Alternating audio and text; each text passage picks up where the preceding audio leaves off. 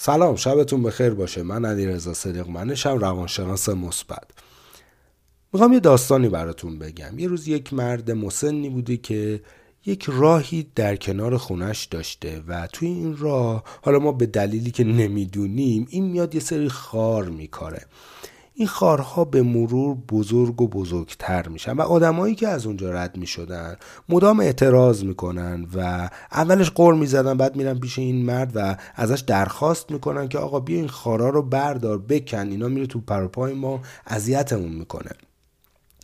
و مرد میگه که باشه حتما من اینا رو فردا جمع میکنم و دوباره فردا این کار رو انجام نمیده. دوباره آدما میان بهش اعتراض میکنن، میگه آره حتما دیگه من تا آخر این هفته، نهایتا آخر این هفته من دیگه همه اینا رو جمع کردم. دوباره این کار رو انجام نمیده، دوباره آدما میان اعتراض میکنن، میگه من دیگه تو این ماه حتما انجامش میدم و اینو هی عقب میندازه و در نهایت آدما میرن پیش حاکم اونجا و شکایت میکنن. حاکم مرد رو صدا میکنه و مرد به حاکم میگه که من حتما اینا رو سعی میکنم تا فردا جمع بکنم.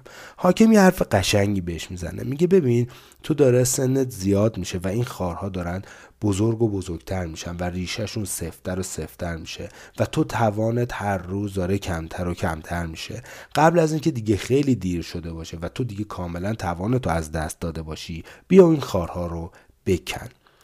این مسئله میتونه به ما یک تلنگر بزنه در مورد اینکه ما وقتی که سنمون بالاتر میره، هر چقدر که میگذره، یا توی ارتباطمون یا توی شغلمون یا توی زندگی شخصیمون، برای تغییر سخت‌تر اقدام میکنیم. ازت خواهش میکنم قبل از اینکه دیر بشه و دیگه انرژی برات باقی نمونده باشه، حتما برای تغییر تلاش کن.